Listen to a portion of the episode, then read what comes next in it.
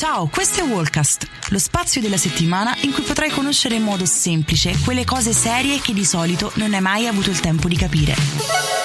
Benvenuti a questa nuova puntata di Wallcast, io sono Paolo Leccese e oggi racconteremo la storia di una delle più interessanti aziende che si chiamano startup eh, nate in Italia non troppo tempo fa. È infatti collegato con noi un imprenditore giovanissimo che appassionato di tecnologia e videogiochi già dall'età di 15 anni aveva iniziato a sviluppare software, poi nel 2013 ha iniziato a scrivere delle righe di codice di, di qualcosa che gli avrebbe cambiato la vita, ma ha cambiato la vita a tante amministrazioni di tante aziende e mi riferisco a fatture in cloud. Abbiamo in collegamento e do il benvenuto a Daniele Ratti. Grazie mille Paolo e buongiorno a tutti. Allora, intanto grazie per aver accettato l'invito perché so che la tua agenda è sempre molto fitta e piena di appuntamenti. Come sai, eh, per preparare questa intervista ci siamo confrontati con la community di Wallians. C'è stato un grande interesse eh, nel proporti delle interessanti domande che però ti farò subito dopo che avrai risposto alla rompighiaccio, la famosa ice break.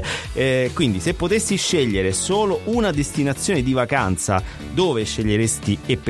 Allora, premesso che per me una vacanza è più avventura che relax, quindi ti direi il Perù, che è stata una delle destinazioni più belle che eh, io abbia mai visitato ah. e include in un singolo paese il deserto, la foresta amazzonica, le Ande, l'oceano, quindi tutta questa diversificazione che a me piace. Comodo, è comodo arrivarci, diciamo. Vicino soprattutto. vicino, vicino. Senti, eh, Fattura in Cloud è oggi il software di fatturazione probabilmente più famoso, più famoso in Italia. C'è stato un momento nel quale hai pensato non ce la farò? Allora, eh, diciamo che prima di riuscire ad avere successo con Fattura in Cloud ne ho provate davvero tanti di strade. Eh, era fin da quando ero bambino che volevo fare l'imprenditore e sono passato dallo sviluppare siti web che vendevo poi a terzi quando avevo 15 anni eh, fino alle applicazioni e videogiochi per smartphone eh, quando avevo 18 anni ed era appena arrivato l'iPhone, quindi tutta questa moda nuova delle applicazioni in Italia, aprendo la mia prima partita IVA. Considera che ho sviluppato più di 100 app ammirando tutte quelle che diventavano leggendarie, se così si può dire, e che facevano milioni di download, sperando ogni volta di riuscire a finire anch'io fondamentalmente in quel podio.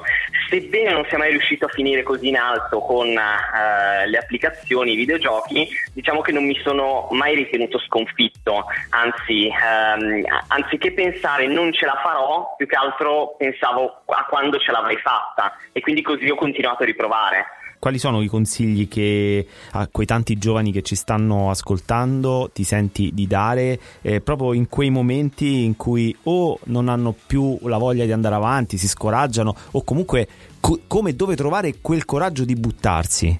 Allora, può sembrare la cosa più banale del mondo, ma a volte le cose semplici sono quelle più importanti. Quindi consiglierei soprattutto ai tanti giovani che hanno voglia di fare ma che appunto come hai detto tu non trovi il coraggio di buttarsi, di pensare a che cosa hanno da perdere, perché la risposta probabilmente è niente, c'è solo da guadagnare.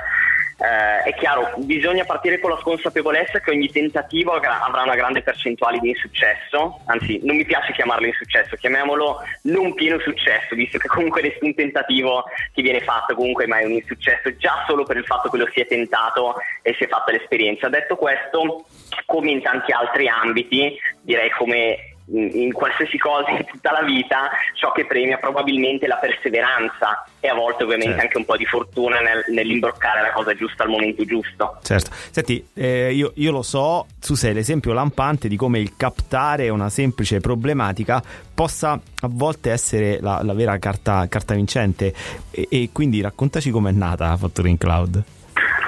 Allora, è molto divertente perché Fattura in Cloud è nata in concomitanza con l'ennesimo dei tentativi di avere successo nel mondo dei videogiochi per smartphone e, e probabilmente anche il più riuscito. Allora, insieme, insieme, a Matteo, mio amico e compagno di scuole superiori e università, che tra l'altro ora è il CTO di Fattura in Cloud, mm. avevamo sviluppato un videogioco chiamato Nomi Cose Città Revolution e avevamo anche fondato una startup che poi di fatto è la stessa SRL con cui adesso stiamo portando avanti Fattura in Cloud. Infatti tutti mi chiedono sempre ma come mai si chiama Medbit Entertainment SRL, l'SRL dietro a Factoring Cloud e non Factoring Cloud SRL. Ecco, il motivo è questo. Quindi avevamo, avevamo creato e lanciato questo videogioco che come peculiarità aveva dei mini tornei fatti ogni giorno in cui si potevano vincere dei piccoli premi come ad esempio al trap a pagamento. Questo gioco che effettivamente fu eh, diciamo quello più di successo mai realizzato raggiunse oltre 3 milioni di download e lo stavamo espandendo anche al di fuori dell'Italia, in particolare in Francia stava prendendo piede. In quel preciso momento di crescita aziendale eh, mi resi fondamentalmente conto che avevo una grossa necessità, la necessità di riuscire a gestire in maniera ottimizzata tutto il ciclo della fatturazione, quindi la ricezione di tutti gli acquisti, l'emissione delle fatture e soprattutto la comunicazione con il commercialista. Considera che era totalmente un disastro al tempo perché ovviamente non avevo un tool e quindi io che, che tra l'altro sviluppavo in part time perché nel frattempo stavo studiando anche all'università, quindi la mia giornata era, era veramente veramente tanto tanto incasinata e, e fondamentalmente il mio commercialista mi, sgrida, mi sgridava sempre perché non, non riusciva a tenere in ordine tutta quella che era la fatturazione. Guardandomi intorno vedevo solo soluzioni offline e i pochi software in cloud esistenti erano tutti esteri e poco adatti per l'Italia. Così da quella mia esigenza personale iniziai a sviluppare fatture cloud. Inizialmente come un tool interno solo per me, per il mio commercialista, ma poi successivamente, eh, quando effettivamente mi resi conto che questa non era solo la mia esigenza, ma era un'esigenza condivisa da tutte le partite IVE d'Italia, ho deciso di aprire una beta vera e propria di fatture cloud al mercato. Senti Daniele, ma cosa ha reso Fatture in Cloud differente dalle altre soluzioni sul mercato secondo te? Allora, direi un mix di tanti ingredienti differenti e soprattutto a seconda dello stage. Allora, in prima battuta probabilmente l'execution e l'innovazione dirompente con cui siamo entrati nel mercato, che al tempo era ancora privo di concorrenza affermata c'erano appunto, come dicevo, solamente soluzioni estere che non erano adatte per il mercato italiano. Poi sicuramente è subentrato l'ascolto dei feedback dei clienti nei primi mesi, infatti ricordo che io all'inizio mi occupavo anche dell'assistenza proprio per riuscire a essere a contatto diretto con i clienti a capire le, le loro necessità. Poi man mano che siamo cresciuti e abbiamo iniziato a strutturarci, la robustezza, il senso di affidabilità e anche l'assistenza clienti di qualità e, e un po' l'ecosistema che siamo riusciti a costruire anche attraverso i commercialisti. E infine, in ultima battuta, ti direi il marketing. Mm. Io ho sempre spinto l'acceleratore fin dal primissimo giorno con i soldi che avevo guadagnato dal, dai videogiochi, quindi da, da città Revolution e dalle app precedenti, ho sempre spinto il pedale al massimo possibile sul marketing marketing e infatti siamo stati i primi ad emergere e soprattutto quando c'è stato anche il, il boom della fatturazione elettronica poi eravamo praticamente su tutti i canali, in televisione, in radio, eh, nella metropolitana, insomma eravamo veramente ovunque, quindi ci siamo riusciti anche un po' a distinguere proprio a livello di mercato e a livello di brand. Guarda, io credo di essere stato tra i tuoi primi clienti e, e noi non ci conoscevamo, io mai pensavo di poterti fare un'intervista un giorno e non, non sapevo chi ci fosse dietro questa cosa carina che stavo utilizzando e quello che la mia esperienza è stata eh, è stato la, la, la, la, semplicità di utilizzo, la famosa user friendly. Per me era facilissimo utilizzare questo software che rispetto al nulla che c'era, mi aspettavo di, di, trovare qualcosa di un po' più macchinoso. Invece era anche molto semplice da usare, soprattutto intuitivo e molto smart come si usava nelle app, già anche nella versione browser. Quindi eh, era, secondo me, quella è stata una cosa che a, a, me personalmente da imprenditore ha colpito tantissimo, ma proprio parliamo della fase iniziale. Oggi eh, ovviamente è un, è un, prodotto molto ancora migliorato e quindi assolutamente di, di alto livello. Senti, Daniele, uno startup per ventenne si approccia al mercato sicuramente con, eh, con delle paure, però anche sicuramente con dei vantaggi, mi riferisco ad esempio all'incoscienza. Quali sono state secondo te le paure di te, startup per ventenne e soprattutto invece quali sono stati i vantaggi che oggi da startup per ultra ventennale direi? Cioè, quasi, quasi... Quanti anni hai adesso Daniele? Scusa che ho perso il conto. Adesso ho 28. Eh, perché... 28. Ormai eh... sono, sono, passati 7 anni. Ecco, no, no, 21, sì, perché sei, sei sempre ventenne, sono tanti anni che sei ventenne, capito? Adesso fino, prima o poi finirai di essere ventenne. Quali sono queste paure e questi vantaggi? Siamo più tardi che mai, dai. Ma allora, le paure, le paure, sono tante. Allora, sicuramente quella di fallire e di non riuscire a realizzare qualcosa di valore dopo tanti tentativi. Come ti dicevo, eh, ne ho fatti più di 100 di tentativi, se li vogliamo contare Accidenti. La paura anche di sacrificare gli anni migliori comunque, quelli appunto da ventenne e anche prima, addirittura in una scommessa che alla fine non si sa comunque come andrà, perché mai mi sarei immaginato di, eh, riuscire a creare una cosa grande come poi effettivamente è diventata Factoring Cloud se, se tornassi indietro nel tempo prima di partire. Perché comunque per raggiungere il successo alla fine non ci sono tante scorciatoie, salvo un enorme bot di cosiddetto, bisogna essere disposti a sudare e comunque a sacrificare qualcosa. Il principale punto di forza, secondo me, oltre ovviamente all'energia che sicuramente non manca quando si è giovani, è che si ha poco da perdere, ci mm. sono meno responsabilità di quante se ne avranno in futuro e quindi è molto più facile buttarsi anziché rimanere nel proprio status quo, proprio perché non esiste ancora uno status quo. Poi recentemente è arrivata la fatturazione elettronica e c'è stato un boom di utilizzo di software, no? in particolare di fatture in cloud. Come, come, avete gestito questo recente boom? Allora, eh, recente non così, non, non più così, così recente esatto, in realtà, non, perché non ormai, so, ormai sono passati quasi due anni dal primo gennaio 2019 e si può dire che ne siamo usciti tutti vivi, noi mm. compresi, cosa che non era assolutamente scontata. Allora, diciamo che è stata un'esperienza unica siamo passati dall'avere 30.000 clienti fatti nei primi 5 anni quindi più o meno dal 2013 fino al 2018, fine 2018, a raggiungerne oltre 300.000 in 2-3 mesi, quindi 10 volte di più. Per noi eh, veramente è stato come un uragano che ci ha investiti e travolti totalmente. Ci eravamo preparati, ovviamente, non siamo degli sprovveduti, però eh, la prima cosa che è collassata è stato il customer support. Siamo stati costretti a interrompere l'assistenza con quella grossa mole di certo. centinaia di migliaia di clienti che sono arrivati tutti insieme, ne arrivavano veramente tipo 10.000, 15.000 al giorno, veramente un numero esagerato e, e, fondamentalmente siamo stati appunto costretti a interrompere l'assistenza intermittente a trovare, a intermittenza scusami, e a trovare in poco tempo delle soluzioni alternative di supporto. Molti clienti si lamentavano e lasciavano brutti commenti e recensioni su Facebook, quindi il mio morale, anche quello del team, era totalmente a terra e ci sono volute comunque alcune settimane per riuscire a tornare a regime. Abbiamo scalato di molto il team, per quanto possibile ovviamente in quel breve, in quel breve periodo diciamo. Abbiamo aggiunto anche un supporto esterno, abbiamo creato una piattaforma di uh, knowledge base, diciamo self-service uh-huh. e abbiamo lavorato moltissimi webinar in generale alla formazione broadcast uh-huh. rispetto diciamo, al supporto one-to-one che ovviamente facevamo fatica a dare e ci siamo anche fatti supportare tanto da tutti i nostri commercialisti che sono stati e sono tuttora fondamentali, quindi ci hanno fatto un po' da proxy rispetto poi ai clienti finali, visto che i nostri clienti finali erano poi tendenzialmente anche clienti di commercialisti e tanti di questi commercialisti erano su Factoring Cloud, quindi ci hanno dato anche loro tanto una mano. E alla fine, verso marzo-aprile 2019 più o meno ne siamo usciti e da quel momento siamo riusciti a reggere un po' il, il nuovo standard, chiamiamolo così. Senti, a un certo punto ha bussato alla vostra porta un'azienda importante alla quale avete ceduto il 51% e mi riferisco a Team System. Ti sei mai pentito di aver fatto questa scelta? Ma pentito sicuramente no. Allora, ammetto che sarei curioso di sapere dove sarei arrivato se avessi continuato eh, da solo il mio percorso. Diciamo che vivere all'interno di un grande gruppo ha sicuramente i suoi pro, ma anche alcuni contro. E, diciamo, non è più come essere nella startup di eh, 5 anni fa, noi siamo entrati nel, a metà del 2015, nell'estate 2015 all'interno del gruppo Team System, quindi appunto non, non è più assolutamente come 5 anni fa in cui lavoravo dalla mia cameretta e, e non avevo pochi collaboratori, eravamo fondamentalmente io, Matteo e la prima persona del customer support e lavoravamo davvero dalla nostra cameretta e prima ancora dai banchi dell'università.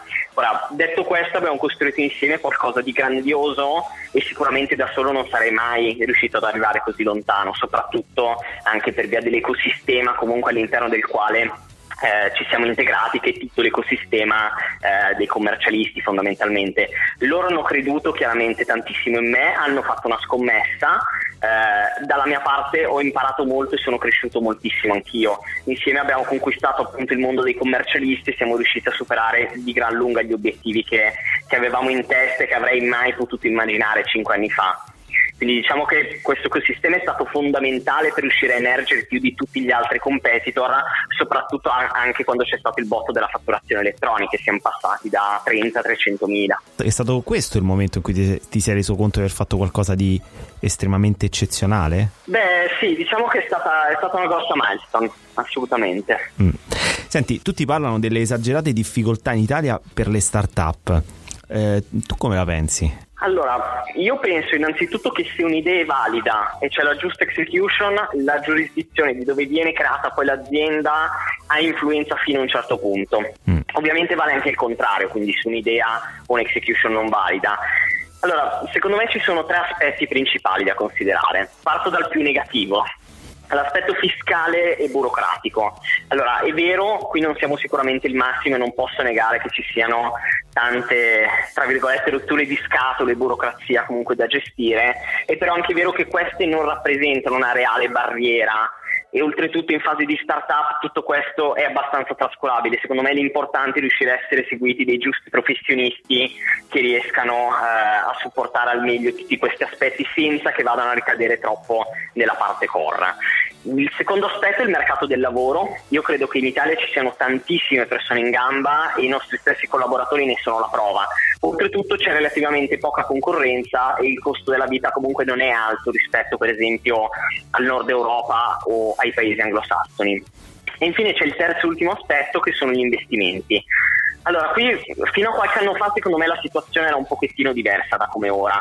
Non sto dicendo che gli investimenti in Italia siano gli stessi degli Stati Uniti o, o di altri ah, paesi certo, comunque dove certo. ci sono parecchi investimenti, però in questo momento secondo me con la giusta idea, il giusto team e, e soprattutto la giusta execution che si sta iniziando a mettere in atto non è così difficile attirare dei capitali secondo me ci sono comunque diversi fondi, business angels, io stesso sono un business angel, investo in altre startup, c'è l'equity crowdfunding per i primissimi step e oltretutto per chi investe in startup per esempio c'è anche il credito d'imposta che attualmente è al 50% e comunque è una bella agevolazione veramente interessante, quindi io in definitiva non credo che il fatto di essere in Italia rispetto a essere fuori debba essere un freno, una barriera all'imprenditorialità, conosco tante realtà di successo sviluppati da italiani in Italia così come all'estero. Hai parlato di equity crowdfunding, so per certo che tu hai deciso di investire in Wallians.